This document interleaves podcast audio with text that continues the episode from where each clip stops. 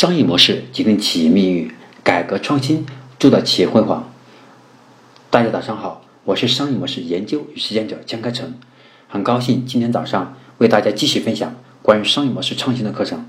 那今天呢，我要分享的是我们商业模式创新课程的第一百零五讲：喜之郎抢占果冻品类。那么，其实对品类来讲，大家并不陌生，就像我们想到花生油一样。那么，像如果我想买，哎，我想买花生油，我会想到鲁花，对吧？那如果我想买大米，哎，我会想到福临门。那么这就是在用户心里面一个品牌背后代表品类当中。那么当用户会想到一个品牌的时候，就是因为他想起了这个品牌背后的需求，对吧？这就是我们讲抢占品类对于一个品牌来讲多么重要。那么开创新的品类其实是一种手段。那么核心的目标呢，还是要成为潜在消费者心智当中品类的代表。因此，品牌甚至可以在一群延伸品牌中，通过聚焦来打造专家品牌，进而占据品类代表的核心位置。所以，我们要把握趋势，可以帮助企业去看到品类未来的机会和方向。但是，要真正找到明确的新品类的概念。还需要将趋势与开创新的品类的具体的方法结合起来。那么接下来呢？哎，我要通过喜之郎抢占果冻品类来为大家分享。那么如何通过抢占品类，为这个品牌来打造一个核心的影响力，来抢占用户的心智地位？其实呢，对于喜之郎来讲，他并不是果冻的发明者，也不是国内果冻品牌的一个开创者。那么在喜之郎之前上市之前呢，市场上市场上已经有金娃等多个区域品牌了。但是喜之郎的机会在于说，在消费者的心智中，并不存在在一个公认的果冻领先品牌。那么这是一个典型的市场，市场上有，但是心智中尚无。什么意思？就像水果一样。那么水果其实在心智当中，很多人心里面没有什么一个很好的品牌，比如说像电视机。对吧？像 TCL，那么海尔、小米，那么一第一时间会想到很多很多电视机的品牌。但是让我们想着想水果的时候，那好像很难想到，只能想到卖水果的店铺，比如像百果园。但真的我们想一个水果品牌，只是听说过富士，对吧？山东富士。那么其实呢，那么这就是代表的是市场上有很多类似的产品，但是还没有一种。品类的代表的，那么就意味着用户的心智当中还是空白。正因为这样，所以喜之郎采用强势介入，在国内果冻品牌中，首先尝试建立起了鲜明的形象。那么采用了一个，采用一个有日本特色且十分独特的品牌名“喜之郎”，是不是让我们想起了一些像什么什么郎很多日本这样的名字？同时呢，又涉及了与众不同的视觉系统。由于果冻啊，由于果冻呢是原产于日本，那么命名策略呢就给品牌赋予了更为正宗的感觉。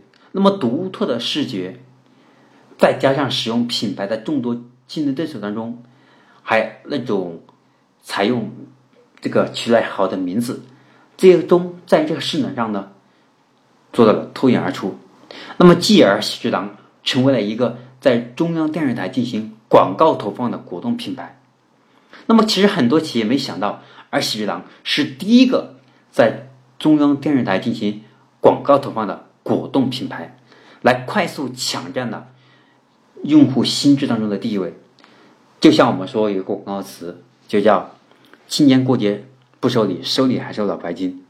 那么这也是看起来很 low。那么连续十几年。被用户评为这对吧？垃圾广告之王，但是他的用户心里面就已经占据了，对吧？那么像这个今年过节不收礼，收礼还是老白金，就会让用户想到老白金就是一个送礼的首选。那么像喜之郎，它也是这种效应。